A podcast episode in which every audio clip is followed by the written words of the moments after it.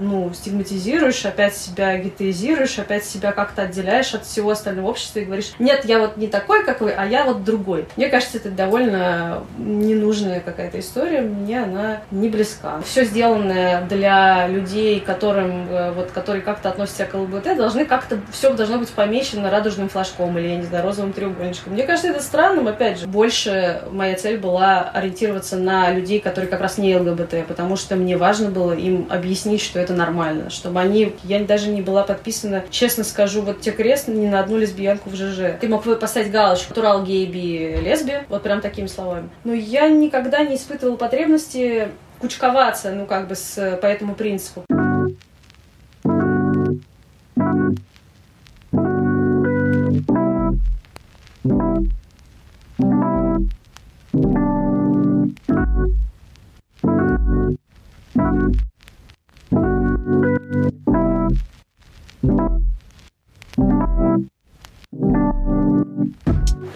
Всем привет! Сегодня среда и время знакомиться с новой героиней. Это Ксения Бурская, она писательница, и в этом году они стали активнее гораздо говорить, потому что у нее вышел роман «Мой белый», в котором, собственно, главная героиня девочка, у которой были две мамы, которые расстались. Еще Ксения ведет YouTube-шоу «Белый шум» вместе с Татьяной Толстой и пишет тексты для Алисы в Яндексе. Мне стало очень интересно с Ксенией поговорить после того, как вышел ролик с Кареном Шейняном. Это был такой выпуск с лесбиянкой, при этом ни разу не произносится слово «лесбиянка». Но при этом, черт возьми, Ксения написала книгу, в которой есть лесбиянки, и она открыто живет со своей женой и детьми. Поэтому я очень рада, что она согласилась поговорить. И первый эпизод получился таким уточняющие вопросы после выпуска с Кареном Шейняном и мои обычные вопросы про жизнь, опыт там, и принятие. В конце вы можете услышать э, монолог, начало монолога про новую этику. И честно скажу, что мне потребовалось несколько монологов, чтобы понять, что мы действительно говорим о новой этике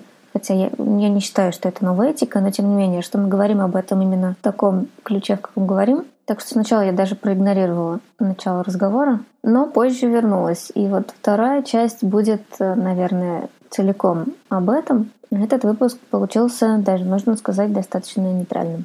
Приятного прослушивания. Начнем. Ну а если бы можно было вот сейчас выйти и сказать, я писательница, журналистка, что это было бы? Я бы сказала, что окей, я Ксения Бурская, я писатель, э, журналист и главный спичрайтер Алисы в Яндексе. И судя по тому же... Я так вышла, что я пропустила весь этот вот срач, который произошел сразу после выхода. Но это был не сильно активный срач, так? Еще как будто к этим идентичностям весь час выпуска с Шейняном это что-то вроде «человек без идентичности». Ты не произносишь никак относительно себя слово «лесбиянка». Почему же? Я, мне кажется, вполне его произношу. Я говорила, что я никогда а, не делала такой презентации. Ну, в смысле, что я не приходила куда-то в общественное пространство и не говорила «здравствуйте, я лесбиянка». Несмотря на то, что, естественно, я лесбиянка, мне кажется, я вообще это никогда не скрывала. А, ну, то есть я начала это говорить, мне кажется, до того, как это стало мейнстримом, и как сейчас все делают камин и я никогда никакого камин не делала, потому что мне казалось, что это некая естественная сущность, которую не нужно как-то презентовать. Мне, честно говоря, до сих пор это так кажется, и я говорила, опять же, в интервью Карену, могу это повторить, что мне кажется, есть публичный камин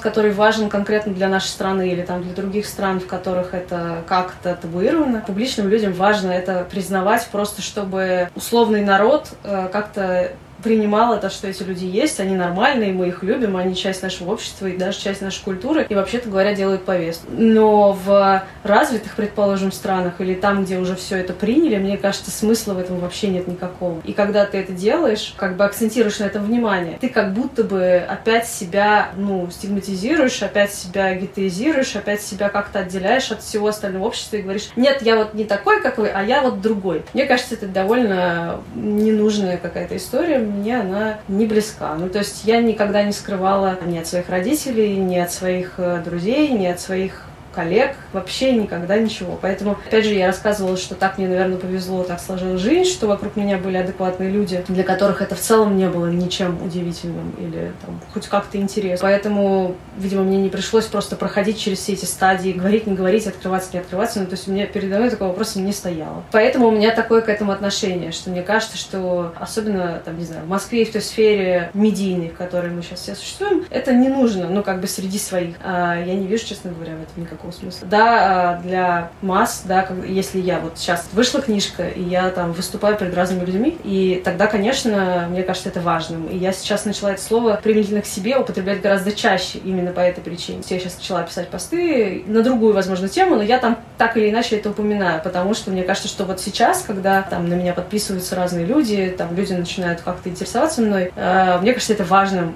как бы я вижу в этом свою какую-то миссию в том числе. А можно спросить, сколько тебе лет?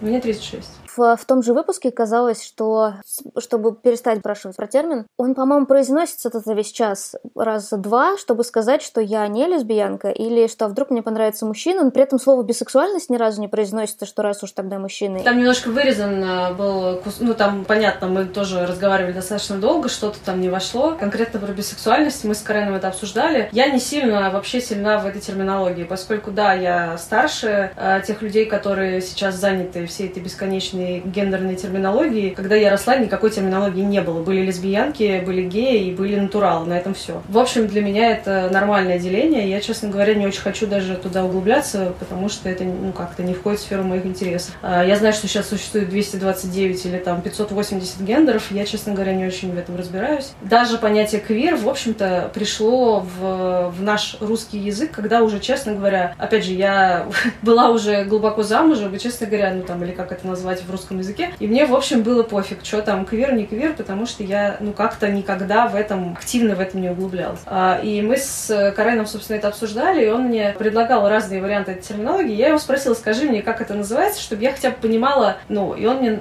что-то там назвал, я уже, честно говоря, тоже не помню, какой-то термин, который вроде как мне подходит. Мы начали в этом разбираться, и я поняла, что нет. И так я не могу про себя сказать, и бисексуалкой я себя назвать тоже не могу, потому что бисексуалы, мне кажется, они, правда, могут вот э, там сегодня один, завтра другой, неважно какого пола. Мне все-таки важно. Я просто говорю о том, что в целом я и много встречаю таких людей, да и я сама тоже э, с мужчинами встречалась, не считаю нужным, опять же, это скрывать или как-то говорить, что нет. Э. Вообще мне в целом кажется странным, э, когда нет этого опыта, да, тогда как ты можешь вообще как бы говорить о себе точно, быть уверенным в том, что ты именно этот, если ты ничего другого не попробовал. Ну, как бы у тебя нет ответов на эти вопросы. Поэтому я вот попробовала и точно могу сказать, что да, в какой-то момент я приняла решение, что нет, наверное, все-таки я лесбиянка, потому что женщины мне нравятся больше. Но это не значит, что завтра я не могу измениться, потому что я вижу, как люди меняются, они меняются в том числе с возрастом, и у них приходят разные осознания и себя, и своего места в этом мире, и люди меняются, и отношения их к разному. Там. И там самый простой пример, не знаю, моя жена, которая, опять же, в этой передаче рассказывала о том, как с ней это произошло. Она была вполне в нормальном гетеросексуальном браке, ее все устраивало, она ничего не хотела менять, а потом случилось то, что случилось. Так что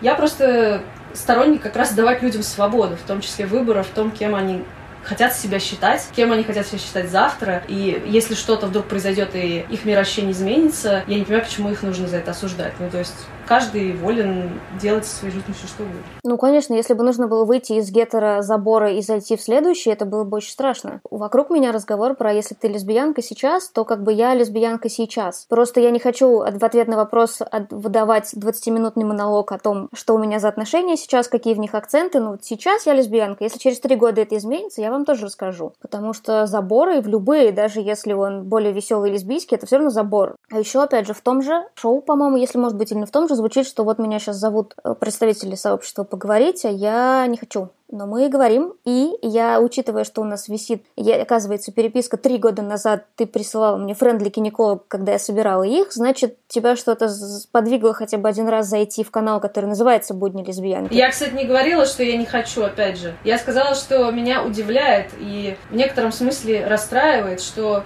в нашей стране, когда ты что-то делаешь на ЛГБТ-тематику, и Карен в этом меня, в общем, поддержал, ты автоматически переходишь туда. И больше все остальные как бы гетеросексуальные гетеросексуальные люди, гетеросексуальный мир перестает тебя как бы считать своим, да, он тебя относит туда, и, и в частности ЛГБТ-сообщество делает для этого все возможное, потому что силами ЛГБТ-сообщества появляются ЛГБТ-полочки там на сайтах типа, там, не знаю, Сторита или еще где-то. Ну, то есть, так или иначе, такое ощущение, что все сделанное для людей, которым, э, вот, которые как-то относятся к ЛГБТ, должны как-то, все должно быть помечено радужным флажком или, я не знаю, розовым треугольничком. Мне кажется, это странным, опять же. И я сказала Карену, что вот книжка вышла, и пока ко мне не пришли пришел не один литературный критик обычный, ну, в смысле, просто журналист, а ко мне приходят только представители ЛГБТ-сообщества. Я не говорю, что это плохо, или я не хочу их видеть, или я хлопаю дверь и говорю, отвалите. Нет, я со всеми разговариваю, я говорю о том, что мне кажется, это странно. И в данном случае, как человек, который написал книжку, а не пособие для лесбиянок по тому, какие позы использовать в сексе, мне это обидно, потому что мне бы хотелось, чтобы книжку воспринимали как литературу, а не как специальное пособие для кого-то. Вот о чем я говорила. Я это объясняла уже в открытых, там мы с Машей говорили и так далее. Но мне кажется, это просто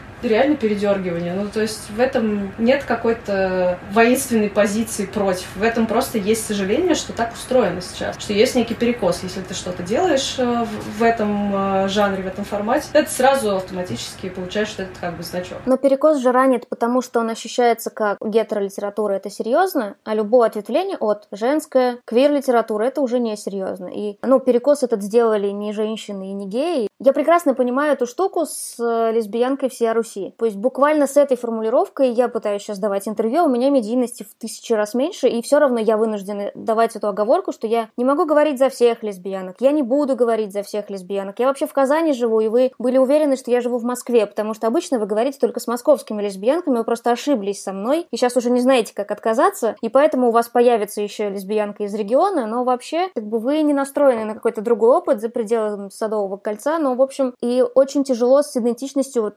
журналисткой, как будто она должна отмереть, если ты начинаешь говорить о чем-то лесбийском, если ты делаешь лесбийский подкаст, то как будто профессионально оно так потихоньку с каждым новым лесбийским выпуском отмирает. Ты тоже вынужден постоянно повторять и говорить, что это не так, но а, я сама это для себя ощущала и чувствовала так, что ну, у нас огромный дефицит информации. Ну, понятно, что прямо сейчас уже не очень, но обычно нужно было провести расследование в интернете, чтобы понять, как какой-то человек, который тебе интересен, типа писатель, музыкантка, они что-то говорили, как они относятся к ЛГБТ, гомофобы или нет. А вдруг она живет женщиной, и тебе нужно было быть хакером просто, чтобы понять, что человек об этом думает. И когда сейчас кто-то появляется, кто говорит, то ты сразу хочешь просто всю вот эту боль предыдущих 20 лет молчания вывалить на него сразу. И это тяжело тому, на кого она вываливается, но типа понятно, почему она происходит. То есть это ощущается не «вот мы есть сообщество, и мы рады, что среди нас писатели есть крутые», это ощущается таким мешком радужной ответственности. Мы ждали 10 лет, чтобы тебе его отдать, пока больше некому. Опять же, мне кажется, что если будет больше людей говорить о том, что вот я написала книгу, но еще я лесбиянка, этот мешок ответственности, он рассосется постепенно по, по всем людям, и тогда каждый камин от кого-то не будет ощущаться как «а теперь ты умрешь в радужной земле с радужной могилкой, и, и больше тебя никак и ничем воспринимать не будут». Мне кажется, тебе досталось много этого.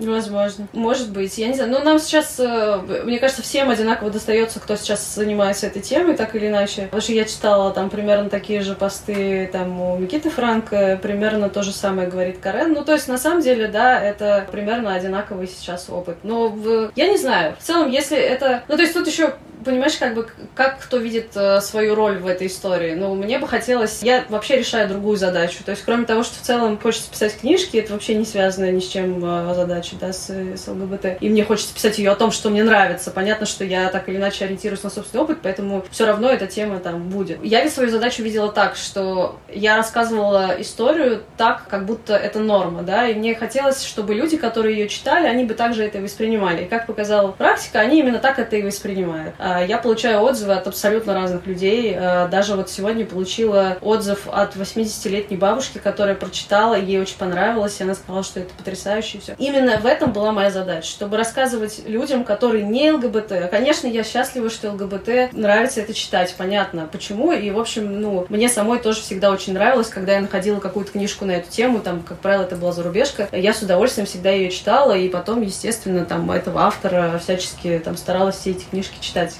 все, что выходило. Но в данном случае больше моя цель была ориентироваться на людей, которые как раз не ЛГБТ, потому что мне важно было им объяснить, что это нормально, чтобы они как-то ближе к этому подошли, увидели это и поняли, что да, это вообще отлично, нормально, так можно жить. А, я не знаю, там у, кого-то может быть другая цель э, психотерапевтическая или еще какая-то. Ну вот у меня была такая, поэтому, ровно поэтому мне было а, несколько обидно, что первое такое прям внимание было вот такое прям узконаправленное. Но сейчас сейчас оно уже изменилось. Да, сейчас, э, слава богу, начали уже люди как-то читать, э, и которые не, не в теме, как это говорили в моей юности, а просто люди, которые просто читают это как литературу. И я очень рада, что это так. Раз ты обмолвилась, что ты тоже искала книжку в детстве, как это, ну то есть у тебя была потребность в информации, в которой что-то о том, что женщины встречаются с женщинами, подано как норма. В каком, не знаю, возрасте ты это почувствовала и что гуглила? Слушай, ну я, поскольку я росла во время, когда никакого интернета не было, понятно, что у меня не было никакой информации, откуда она у меня была. Вся моя информация об этом опыте была типа Марина Цветаева. Я с удовольствием читала письмо к Амазонке, вообще очень люблю это произведение. Да, ну, дальше, соответственно, когда уже там мне было лет, наверное, я не знаю, когда там появился интернет, но мне было, наверное, короче, типа 17-18, и я узнала там, интернет появился типа, на работе у моего папы, и я к нему ходила. Это, чтобы вы понимали, был институт, и там стоял компьютер на кафедре, типа один на всех.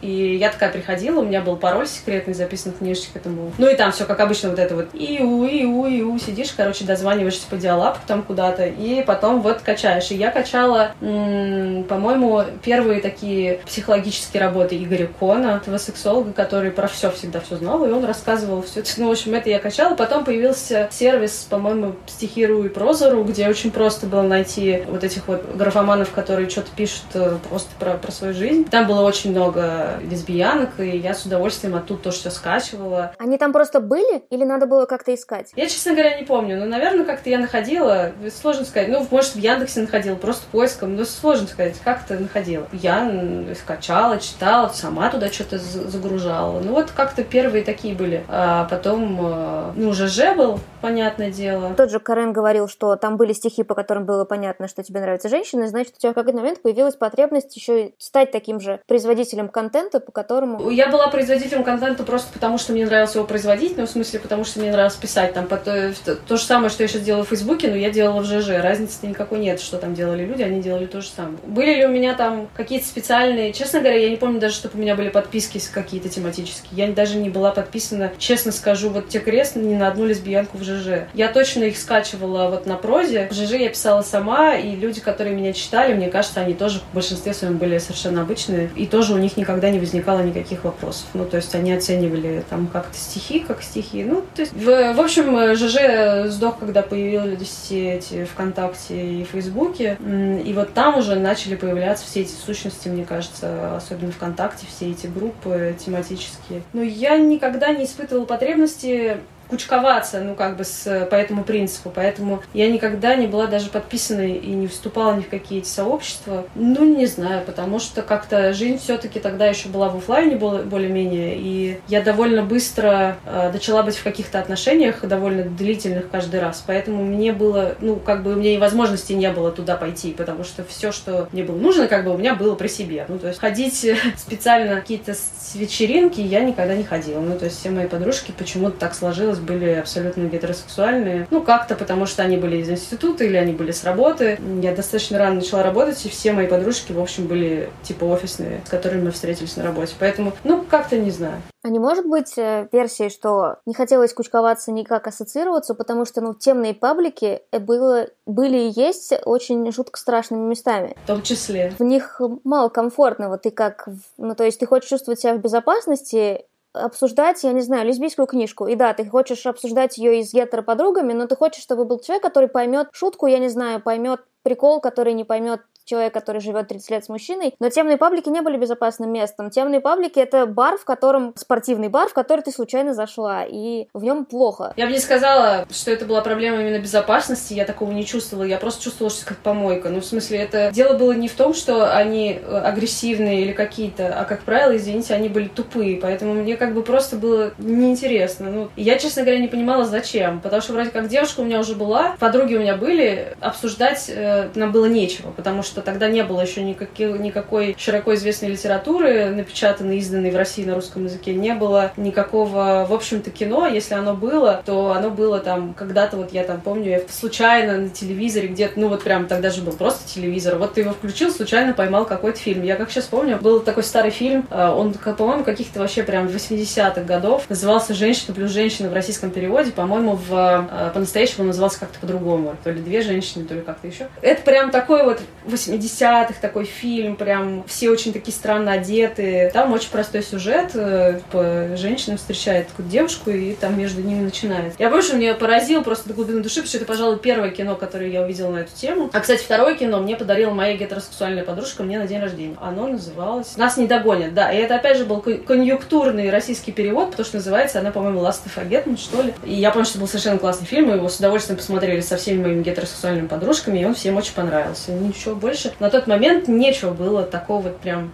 обсуждать, чтобы, чтобы нужен был для этого специальный клуб. Ну, ты же только что сказала, что вот ты увидела это кино, и ты почувствовала новое чувство. Будь эти темные паблики другим местом, как сейчас, в котором веселее, безопаснее, комфортнее, умнее, дискуссия другая, и есть какой контент обсуждать. Есть ли вероятность, что ты бы относилась к этому по-другому? Потому что ощущение, что есть часть сообщества, которое с которой не хочется ассоциировать, это все-таки внутренняя гомофобия. Одно дело, когда мне неинтересно в этой группе, другое, когда я чувствую, что это кусок, который я не хочу, чтобы был частью моей идентичности, потому что мне кажется, что я из-за этих темных пабликов еще на пару лет отложила понимание того, что я лесбиян. Потому что такой лесбиянкой я быть не хотела. Я не знаю. Мне кажется, я опять же не вижу смысла кучковаться по этому принципу. Если, э, ну, у меня есть какое-то количество знакомых лесбиянок, с которыми я общаюсь, просто потому что они мне интересны, и я узнала о том, что они лесбиянки после того, как уже начала начала с ними общаться. А опять же, это было, как, были какие-то рабочие контакты, скорее всего. И я, правда, не вижу смысла. Ну, то есть зачем? Ну, если ты хочешь обсудить... Ну, как бы фильм от того, что он о лесбиянках, или книга от того, что он о лесбиянках, они становятся хуже или лучше. Ну, то есть она же просто остается произведением. Ты ее воспринимаешь как... Ну, как-то, я не знаю, у меня никогда в жизни не было потребности обсуждать именно это. Ну,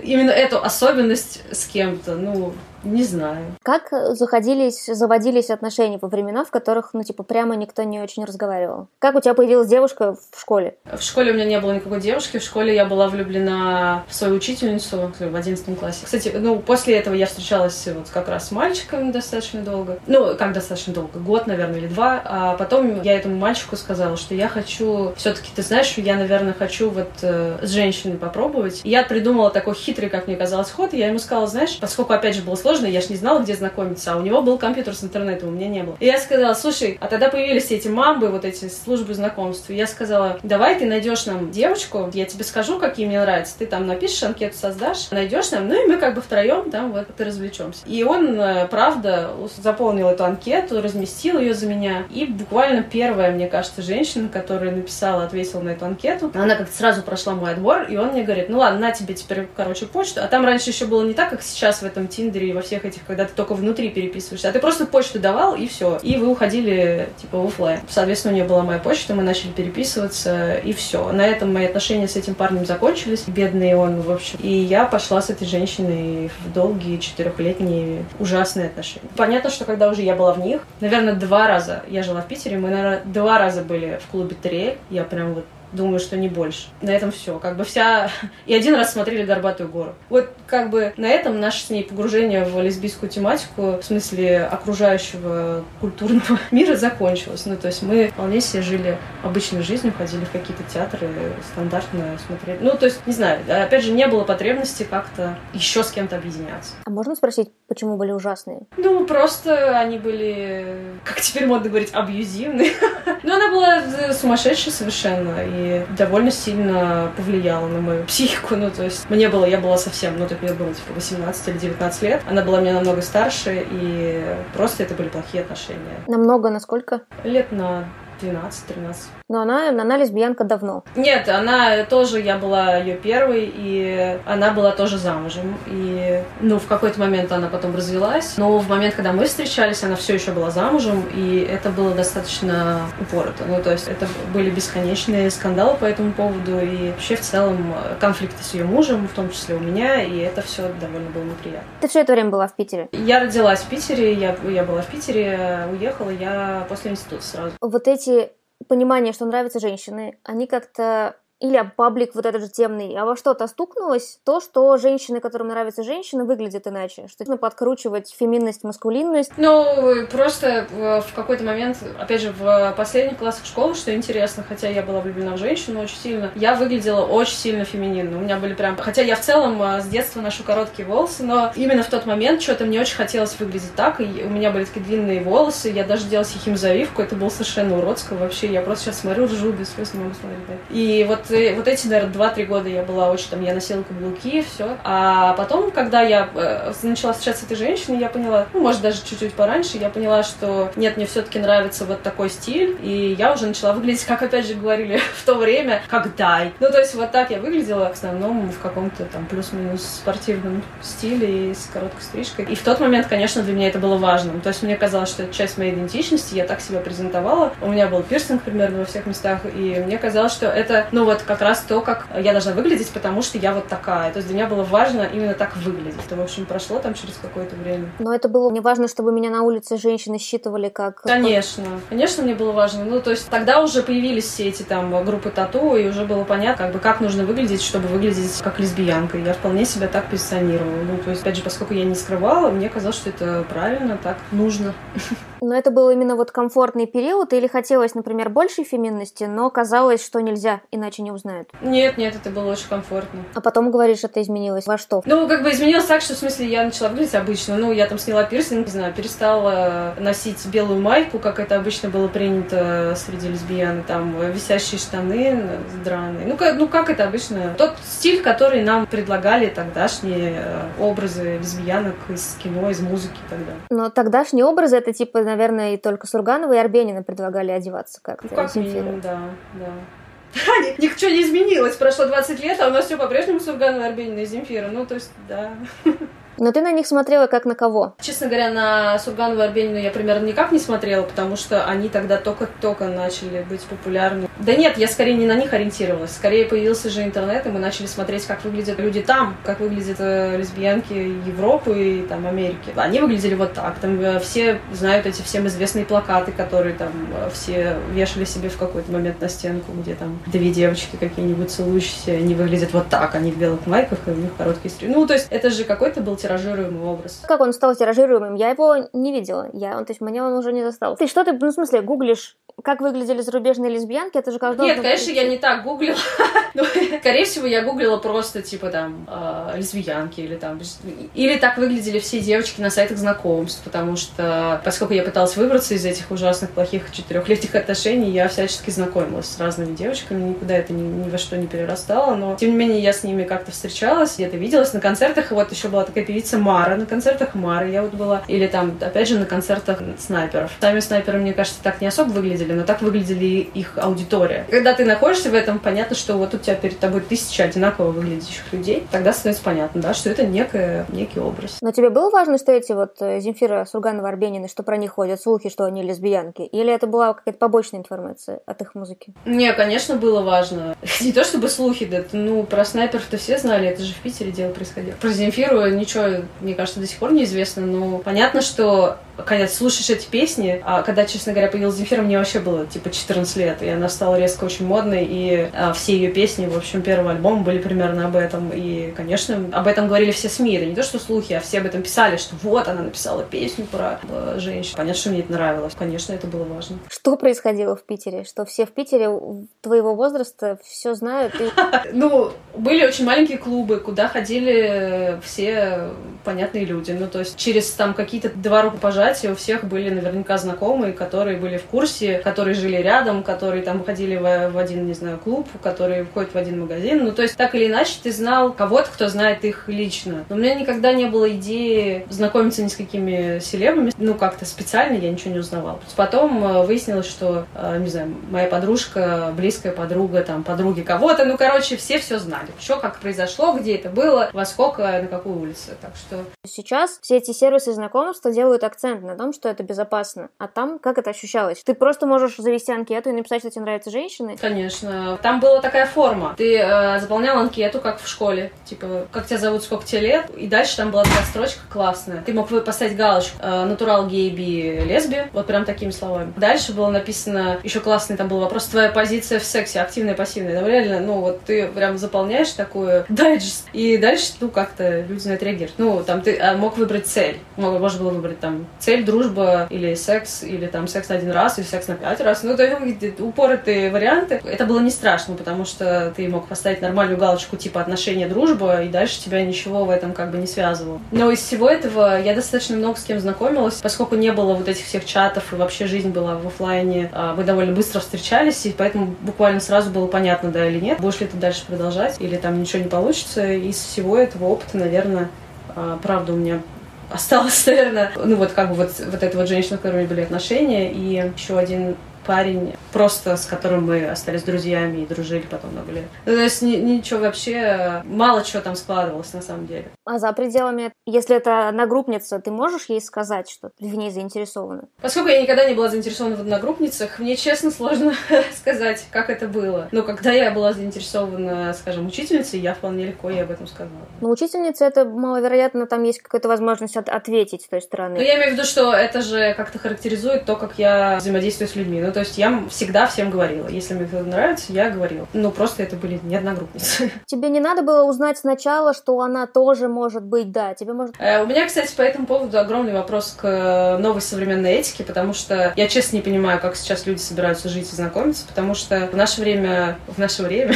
э, было достаточно просто сказать, написать смс подбросить записку, валентинку, там, что угодно. И сказать, что там, я тебя люблю, хочу, ты мне нравишься, все что угодно. Сейчас я понимаю, что это настолько все в какие-то упираются теперь уже вот эти новые этические непонятные вопросы. Типа, можешь ли ты сказать, что ты испытываешь желание к какому-то человеку, или это уже все сексуальная агрессия. Я правда не понимаю, как теперь нужно это делать. В мое древнее время такого не было, мы все свободно говорили. Ну, надеюсь, что можешь. В мое время тоже. Сейчас вокруг меня речь про именно это ощущение безопасности, что ты скажешь, а, одно дело ты предлагаешь и говоришь о своих намерениях, и тебе просто отвечают «да, нет». А другое — это информация, если ты не открытая лесбиянка, становится общедоступной, и тебе становится страшно жить. Ну, тут, тут опять же мне сложно отвечать, потому что у меня не было вот этого страх, что кто-то что-то узнает, потому что и так все знали. И опять же знали не потому, что я сделала камин а потому что я так выглядела, потому что все знали, с кем я встречаюсь. Ну, то есть не было какого-то из этого секрета.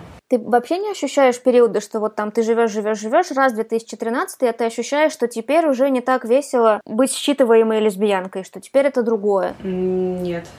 Ну, а что изменилось? Ну, то есть... Ну, шелтеры переполненные, нападают много, и а вот с разговорами из тех, кто старше, кажется, что либо вы там не видели этого, либо от того, что слово лесбиянка не существовало прямо, просто это была тема и странные девочки, которые встречаются с другими девочками, это все существовало молча, и раз не было прямых прямых разговоров, то как бы было гораздо меньше шансов на появление агрессии, и все как будто было мирно, тихо, спокойно. Я не знаю, как это существовало молча. А, у нас, э, опять же, там в каком-нибудь институте все знали буквально сразу после первой вечеринки, кто гей, а кто нет. Ну, лесбиянка я, наверное, была одна, а вот геев я знаю несколько. Все это тоже знали, и как-то никогда... Ну, опять же, мы, наверное, говорим про разные социальные слои, что ли, я не знаю. Ну, то есть, когда ты находишься внутри э, медийной тусовки или когда ты находишься внутри гуманитарного института, условно, ты не э, сталкиваешься, наверное, с прямой агрессией, потому что люди там более-менее адекватны. Так, секс и новая этика.